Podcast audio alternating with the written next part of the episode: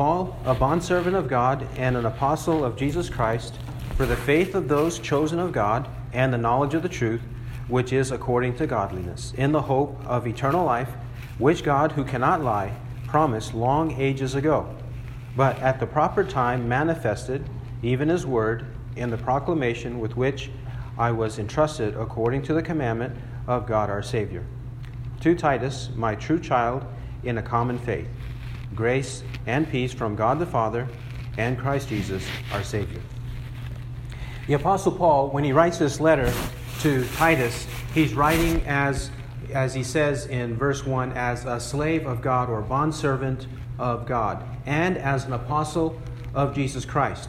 He identifies himself as he does typically at the beginning of his letters, because this is the typical way in the first century of writing letters. Greek letters were often written this way, with the author of the letter putting his name there first, so that when it is unfolded, it was rolled in a scroll. When it's unfolded, you can see first who received or, or who sent the letter. And that's typically what we want to know whenever we receive a, a message from anyone. We want to know who first sent it. We, we want to know who it is, and then we read its contents. So here, the Apostle Paul describes himself as a bondservant or slave of God.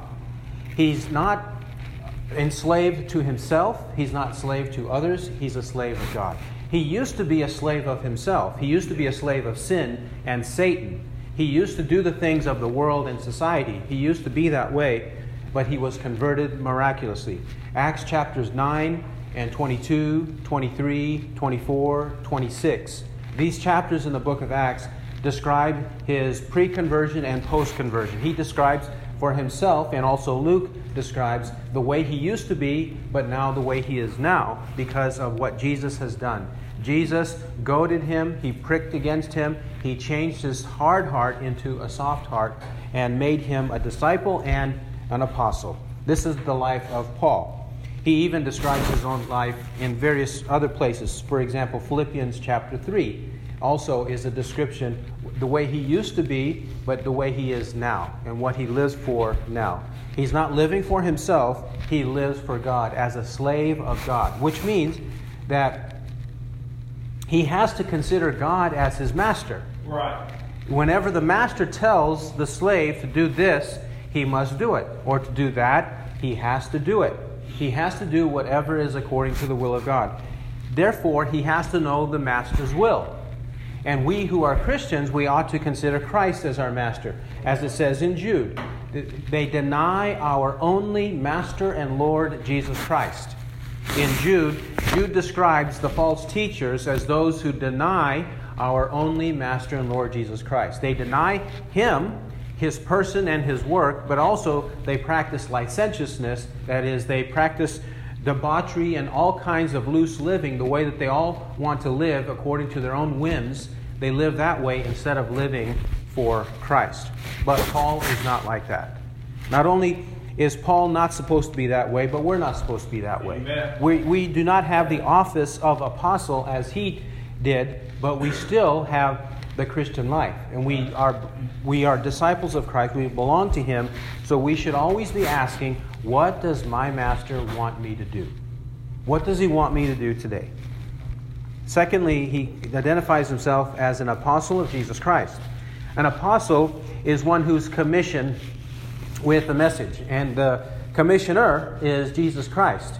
He's commissioned him to preach the gospel and also to have this unique office as apostle because an apostle, according to Acts chapter 1, 21 to 26, he has to be one who was a witness of the resurrection of Christ and who personally saw Christ. That's a de- basic definition of an apostle. Actually, there also it says that the 12 apostles had to be those who were with Jesus in his ministry from Jesus' baptism until his resurrection and ascension. That he had to be like that. Paul was not that way specifically. Um, in that he followed Christ from Christ's baptism, but he was an apostle in that he was uniquely chosen, Acts chapter 9, Galatians chapter 1, even. He said that he's not an apostle through the agency of man, not because of men, but through Jesus Christ and God the Father. This is the way that Jesus uh, appointed uh, Paul specifically as a unique apostle. He's an apostle of Christ, therefore, he has the message of Christ. The people that he's addressing to Titus to combat, these people do not have a commission from Christ. They do not have the authority of Christ. The apostle Paul does. This relates now to the contents of this letter. This letter, along with 1st and 2nd Timothy, they're, they're, all three of them are known as the pastoral epistles because Timothy and Titus both were young men commissioned and called into the ministry. They were appointed to oversee churches and to guide them as a pastor would guide churches. So that's why these epistles are known as pastoral epistles. That's what we call them, not what the Bible calls them. Although the contents are quite evident that they are pastors of churches and they need to be guided into the proper instruction and guidance of those churches. Well, what is in Titus, and even for that matter in Timothy, that is common? Common to their circumstances. Timothy in Ephesus and Titus in an island called Crete, in verse 5, chapter 1, verse 5. For this reason I left you in Crete. Crete is an island in the Mediterranean Sea. It's southeast of Greece, even modern Greece. It's southeast of that, uh, about 75 to 100 miles southeast of it. It's an island nation. Titus was left there by the Apostle Paul to oversee this ministry. Titus and the apostles, wherever they went and preached, they would preach the true gospel. They would convert first Jews, they would go into the synagogue, and once the Jews, to a point, they received they were fine. But once they rejected and blasphemed and rejected and wanted to stone and kill these apostles, then they would leave the, the, uh, the Jews and go to the Gentiles and preach to the Gentiles. Then churches would be established consisting of Jews and Gentiles together, worshiping the same true and living God through Jesus Christ, through the one and only gospel. But after there was a group of believers meeting from place to place, city to city, village to village, false teachers inevitably, either among them already or those on the outside would come in and not spare the flock. The wolves would come in from the outside to the inside into the fold of the sheep, or some of the sheep were actually wolves and goats pretending to be sheep. Both circumstances occurred, and that would bring conflict, division. It would bring fault finding and false teaching. That's what Titus had to deal with, Timothy had to deal with, and this is the universal problem. The human condition is the same because human sin is the same. And the issues are the same. We all need the gospel, yet we have to fight against sin and its various manifestations. So he has to deal with the teaching, what is the true gospel. He has to deal with the response to it, how to live in light of that true gospel. And what commandments should we obey, and what commandments do we not need to obey? Should we obey the commandments of men or not? Should we obey this or that book, or this or that theology, this or that philosophy, or not? Or just obey the Word of God? And then how to properly understand the Word of God. All of these are issues that come up in the preaching and teaching of the gospel as well the relationships, the relationships between old and young people, old and young men, um, the, the men with the women, the old and young women, and all of these relationships in church life, in family life, how to raise children, all of these issues come up in guiding a church. And these are the issues that Titus faces. And Paul knows Titus is facing them. That's why he instructs him in this letter. Instructs him on all of these kinds of issues. All right, men. He says, he writes, for the faith of those chosen of God and the knowledge of the truth. He's writing for the faith of the people, the faith of the readers, the faith of the hearers of this letter. This is common to write in order for there to be benefit and a buttressing of the faith that people already have. They have the faith because the word of God was preached to them. Faith comes from hearing, and hearing by the word of Christ. Romans 10 17. But that faith has to be built up, it has to be strengthened, it has to be spread even from one to another. It has to, and this is the reason why he writes. Therefore, this letter is not a restricted letter only for a certain class of people, only for pastors and elders and deacons of churches. It's not merely for them, it is for them to properly help the faith of everybody. Right. Everybody who claims the name of Christ. And specifically here, those chosen of God. You see, the faith has to be built up in the chosen of God or the elect of God. Those who are chosen by God for salvation, their faith has to be increased because God has them as the recipients. He has them as his objects of love and mercy.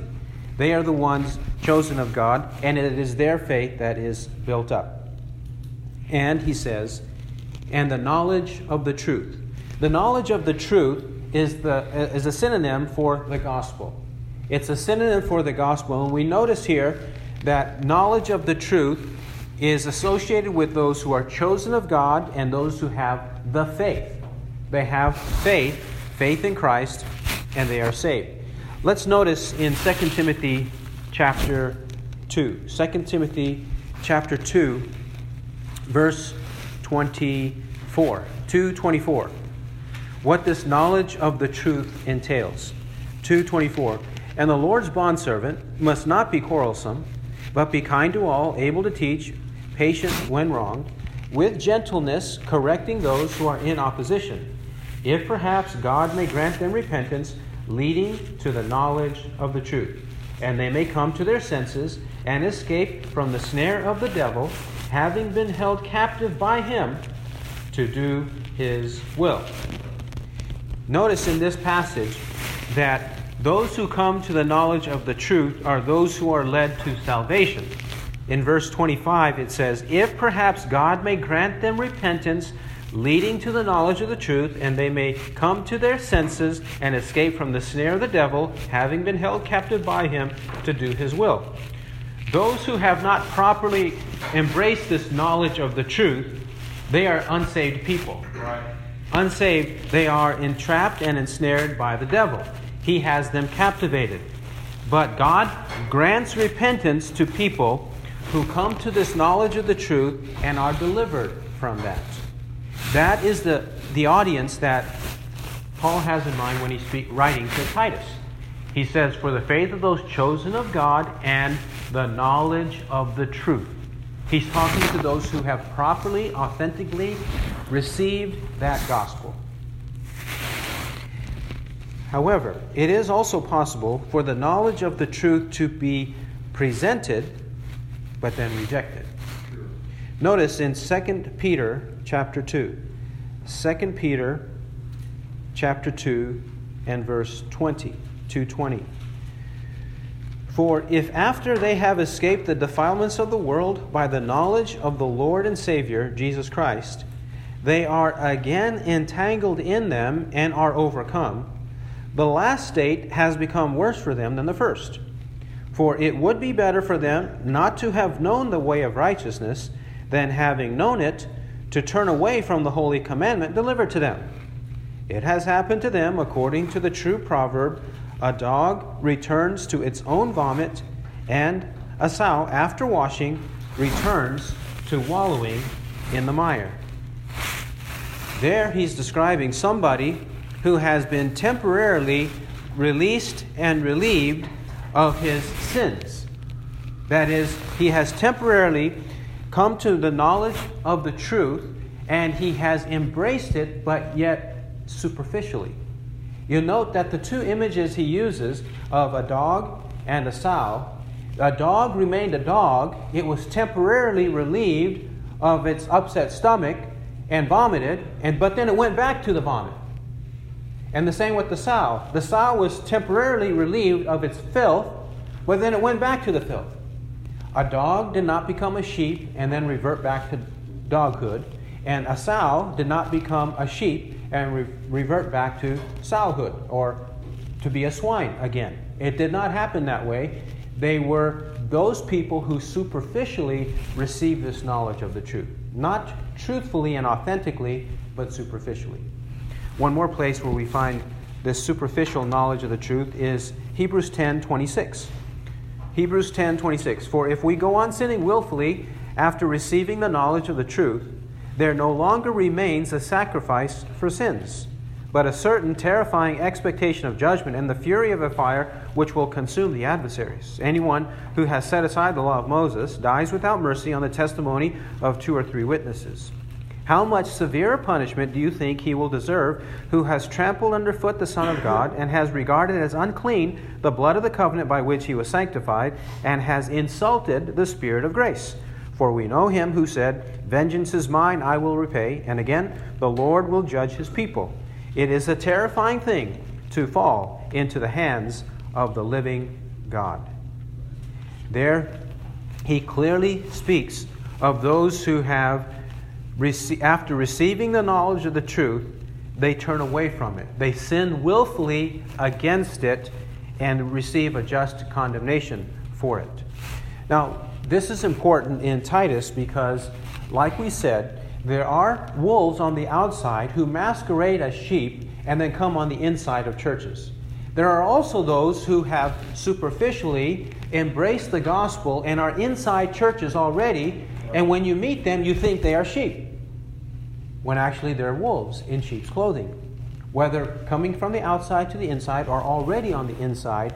And this is why we need to practice discernment. And this is why Titus needs to know. Titus needs to know about this and need, needs to discern and understand what he needs to do in his situation, in his local church, because of this reality.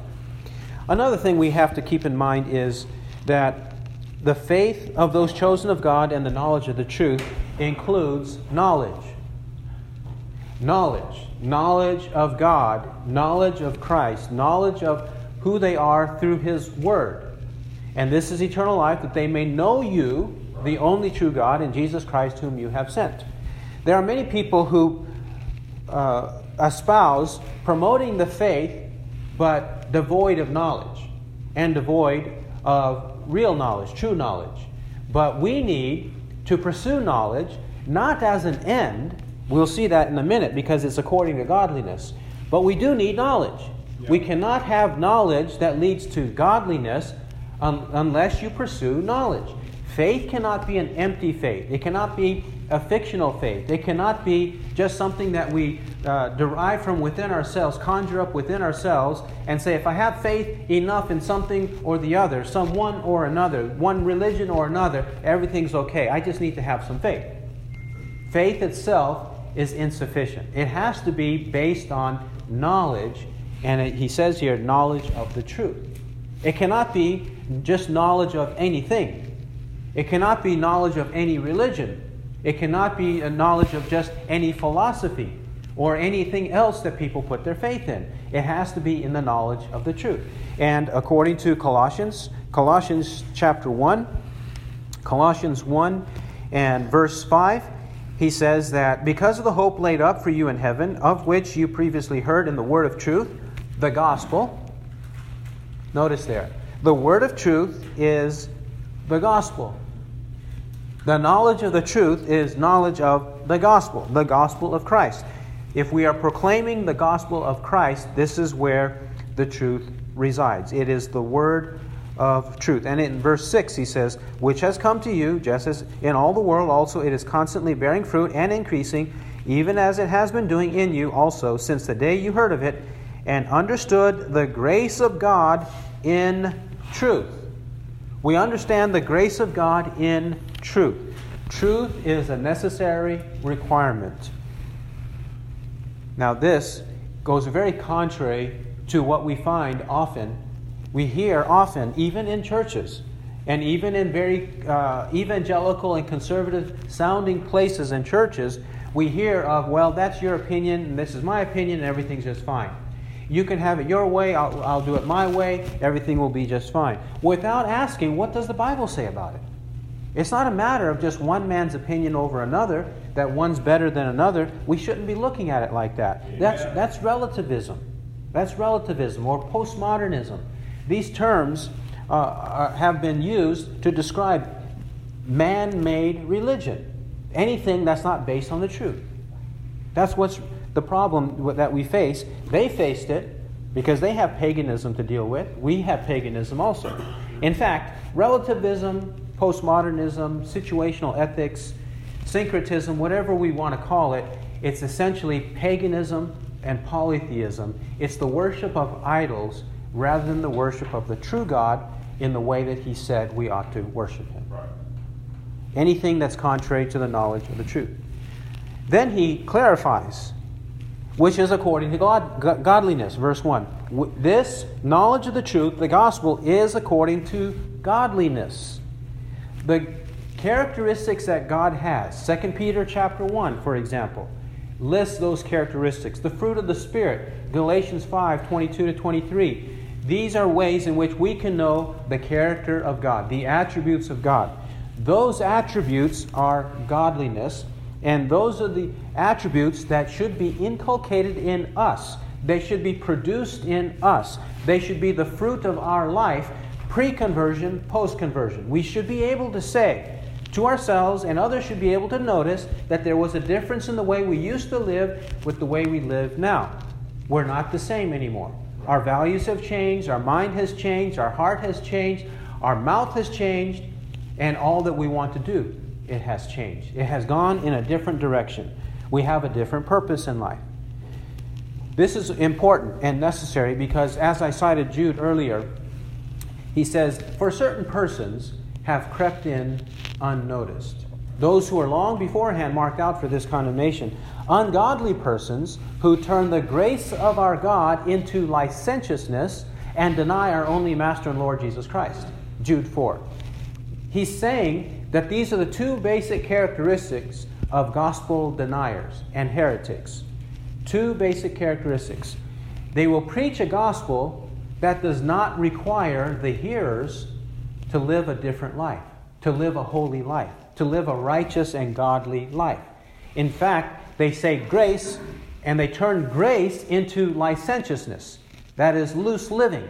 Live according to your own libertarian will. Live according to however you find you, you want to live. That's okay. It's not sin. So, and they say grace covers it all. Grace takes care of it all. They turn grace into looseness which isn't the case. That's not what the biblical grace means. Grace produces godliness. That's what the apostle means here. And they uh, also deny our only Master and Lord Jesus Christ. No, no, we don't have to be restrictive and say Jesus is the only way of salvation. We don't need to do His will. It's okay. There are other ways to God, there are other valid paths. Uh, all roads lead to Rome. So we can all be just fine and, and don't be so uptight about saying Jesus is the only way to God and that we have to live a holy life. That's what they promote. But that's false. The gospel is according to godliness, it should produce growth in godliness. Verse 2 In the hope of eternal life. This gospel is in the hope of eternal life. We don't put our hope in worldly things. We don't put our hope in carnal things, things that are seen and physical. We don't put our hope in those kinds of things. Putting hope in those kinds of things is foolishness, it's insanity. Why should we put our hope in things of this world? We should put our hope in the invisible creator of the world. Amen. And this invisible creator of the world teaches us to put hope in unseen things, in eternal things. This is what is meant in Hebrews chapter 11. We have a definition of what faith is and its relationship to hope. Hebrews 11, verse 1. Now, faith is the assurance of things hoped for. The assurance of things hoped for, the conviction of things not seen. For by it the men of old gained approval. Faith puts things, uh, puts uh, hope in things unseen. It has a conviction and an assurance that those unthing, unseen things are true.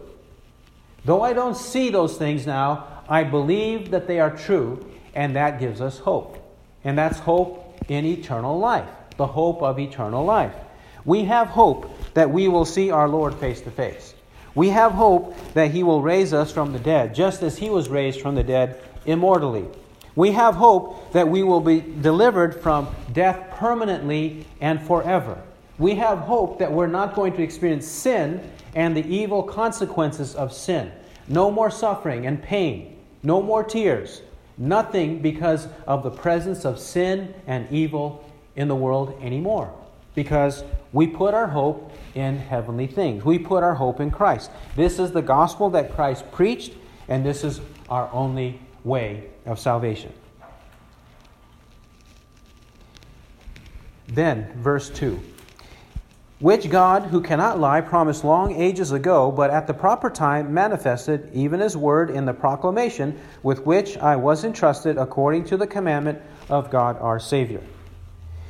He has to explain it this way because naturally, not the sincerely inquisitive, but the perniciously inquisitive people will say, well, if this is the truth, if this is right, then why did God choose to do it 4,000 years later after creation? Why did He do it 2,000 years from our time uh, frame and our perspective, 2,000 years ago? Why did He do it then? Why didn't He do it even before? Why didn't He wait another 6,000 years or another 10,000 years? Why did He do it at the time He did?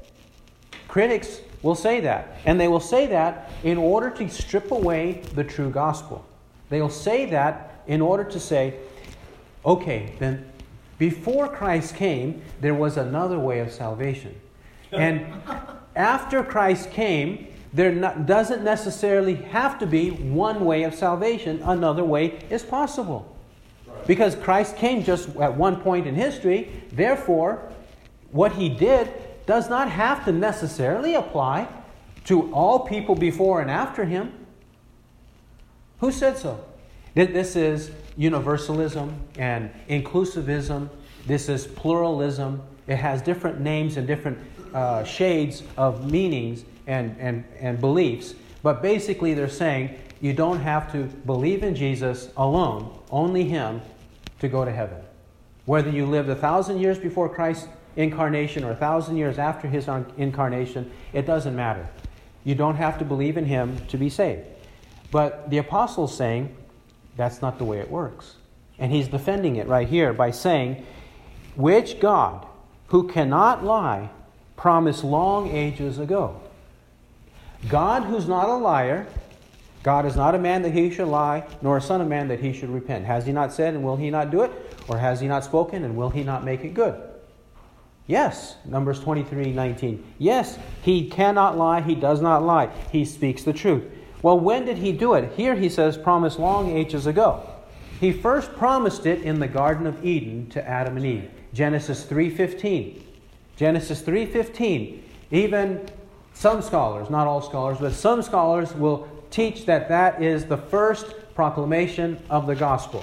They even come up with the Greek or Latin word proto euangelion in order to make it known that that is the first proclamation of the gospel in Genesis 3:15 that the seed of the woman would bruise or crush the head of the serpent. That is Christ conquering the works of the devil as it says in 1 John chapter 3. So that's the first proclamation of it. So everyone from Adam's time onward, Adam, Eve, Abel, Enoch, their descendant, Noah, and Abraham, everyone from then until the coming of Christ, going even into Moses and David and Isaiah, they all put their hope in the coming of Christ, that he would come and die for their sins and rise from the dead. Just as we put our hope in what we know to be factually accomplished in history 2,000 years ago. They look forward to the cross, and we look backward to the cross and put our hope in the cross of Christ. This is what he's saying. At the right time, at the proper time, God manifested this. He manifested this, and he even predicted and prophesied that in due time, God would send forth the gospel from Jerusalem to the remotest parts of the earth. Right. This is also proclaimed and predicted. Psalms 96 to 100, Psalm 67, Psalm 117 uh, Isaiah chapter 25, 6 to 12. There are many passages of the Old Testament that clearly and distinctly say that the gospel in due time will be proclaimed um, indiscriminately to all the nations. You see, before the coming of Christ, it was mostly restricted to the Jewish nation. God intended it to be that way. But after the coming of Christ, God intended to use the apostles of Christ to proclaim the gospel not only among the Jews, but throughout the world, from Jerusalem, Judea, Samaria, and to the remotest parts of the earth. And this is what he's saying here. This is why Titus in Crete. You see, Titus is in Crete, which is not in Jerusalem, it's not in the land of Israel, it's in the middle of the Mediterranean Sea. And he's there because of this, in the proclamation with which I was entrusted according to the commandment of God our Savior. In due time, the gospel is published abroad. And this is according to the commandment of God our Savior.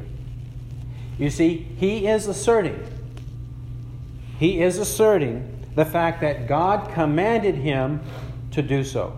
God, com- he didn't invent it. He's a Jew, and he would not naturally think of inventing something like that unless he were a crazy Jew, a crazy man.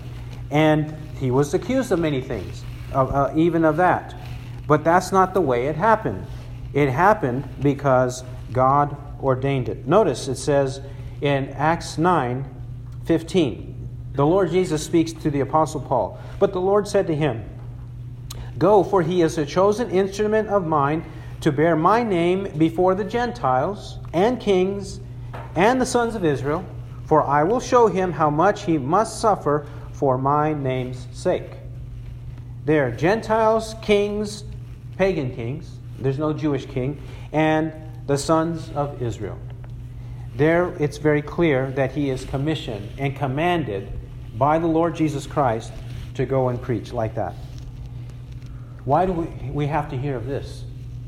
Because people could say and would say that this commissioning of the gospel and it going to various and, and multiple peoples, that that is not of God. It can and should be restricted to one place or one, one region, to one language, to one ethnicity.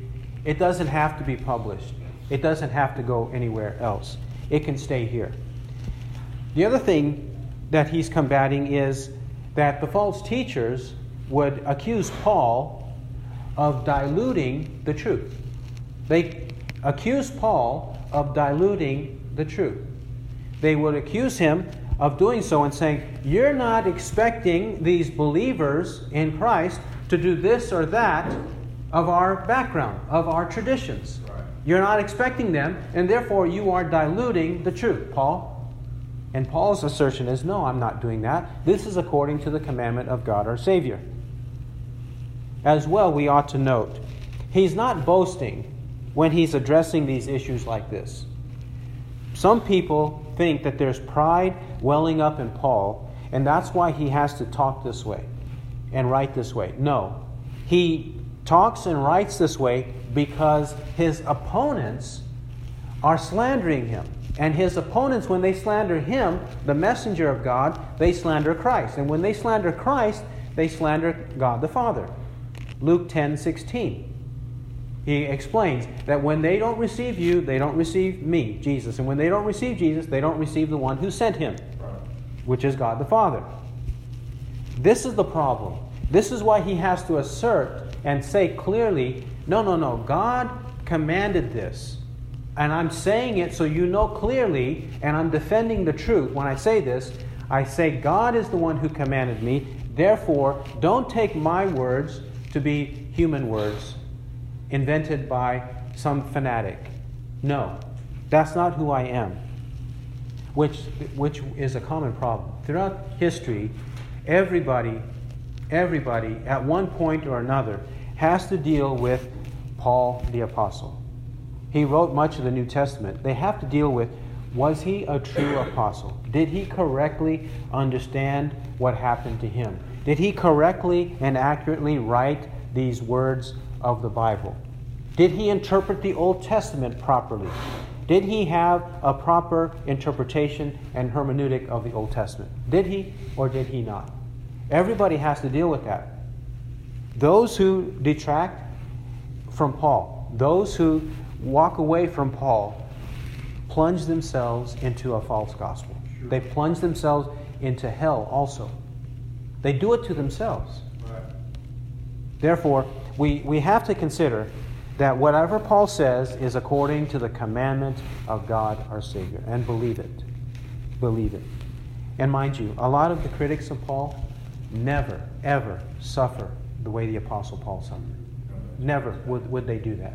They love to live a comfortable, convenient life. They love to have their wonderful circumstances, their luxuries, their offices with uh, plenty of lighting, plenty of AC and heat. They love to have hardly anybody walk into that office. They just want to sit there and read their books and write. That's all they want to do. That's the kind of person who misleads the common people into thinking Paul was not a true and genuine apostle. He, he didn't write according to the commandment of God. No, I, I don't trust those kinds of men. Those men are wicked men. They are very selfish, narcissistic men. I don't want to trust them. I would rather trust the Apostle Paul. And he calls it, according to God our Savior. God our Savior. Both the Father and the Son can and should be called Savior. Both the Father and the Son can and should be called our Savior. Notice in chapter 3, Titus 3, verse 4. Titus 3 4. He said, But when the kindness of God our Savior and his love for mankind appeared, he saved us not on the basis of deeds which we have done in righteousness, but according to his mercy, by the washing of regeneration and renewing by the Holy Spirit, whom he poured out upon us richly through Jesus Christ our Savior. In that passage, it seems in verse 4, he's talking about God the Father being God our Savior. And in verse 6, Jesus Christ is our Savior.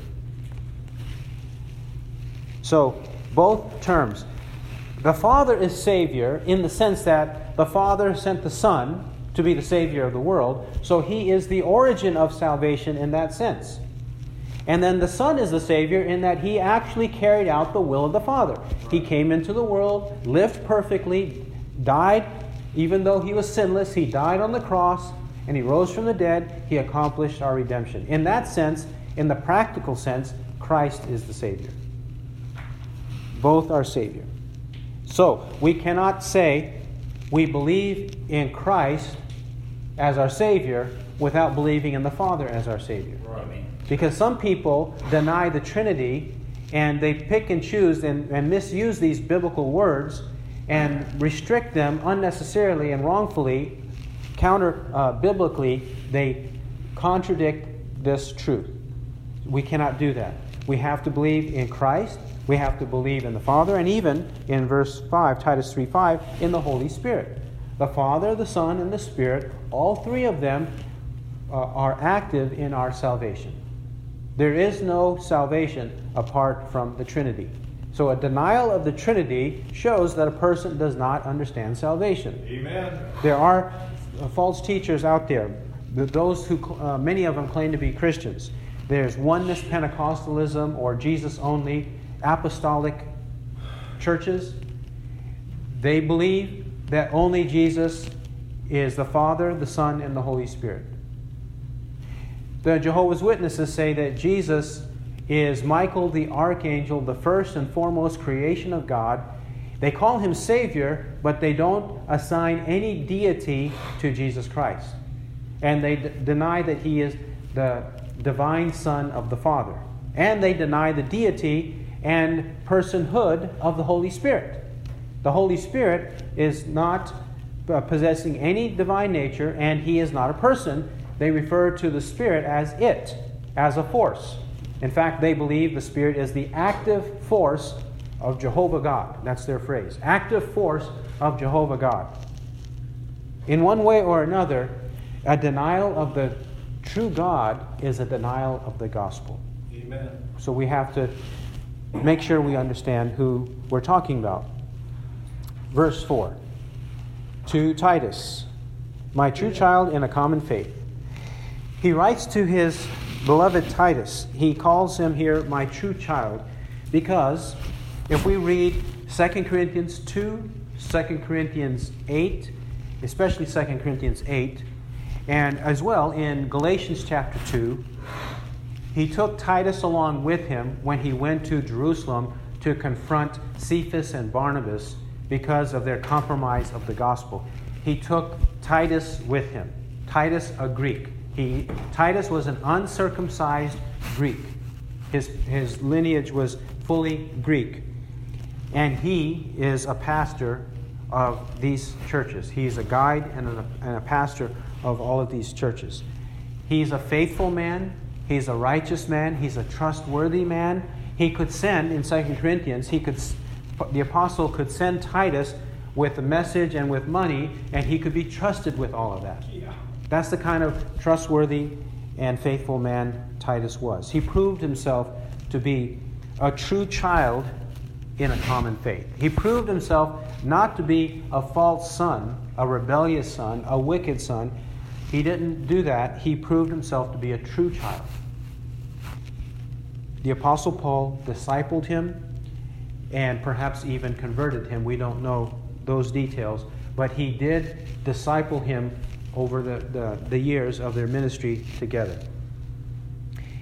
And notice it's a common faith. The faith that Titus has, being a Greek, a Gentile, and uncircumcised, and now in leadership over these churches, that faith that he possesses is the same faith that Paul possesses. Right. The Apostle Paul, being a Jew, a descendant of Abraham, of the tribe of Benjamin, a Pharisee, in regards to the law, found blameless. That, that is, he meticulously carried out the law. That's what he's saying. Philippians 3. So, in contrast, Titus was devoid of all those things, yet believes in Christ. Paul was full of all those things, yet devoid of Christ and needed to believe in Christ. And once Paul believed in Christ and Titus believed in Christ, they were one in Christ. Amen. Jew and Gentile together. And this is important. It's important that the different groups like this, the di- different groups that are typically factional, typically divisive, and, and, and warring against each other, they have to come together. But the way they come together, in the godly sense, the true peace and reconciliation happens when they believe in Christ and worship Christ according to His Word. Not according to their cultures, not according to their habits, not according to their preferences, not occur, uh, according to whatever my father used to do, my great grand, grandfather used to do, and great grandfather used to do, not according to any of those kinds of things, but the worship of God and the love of God and obedience to God has to conform to this common faith, the faith that's in the Scriptures. And this is the one to whom he wishes and prays for grace and peace from God the Father and Christ Jesus, our Savior. He wishes for these two. These two benefits or aspects of the goodness of God. God is the one who grants grace for salvation to believe. His grace produces our salvation.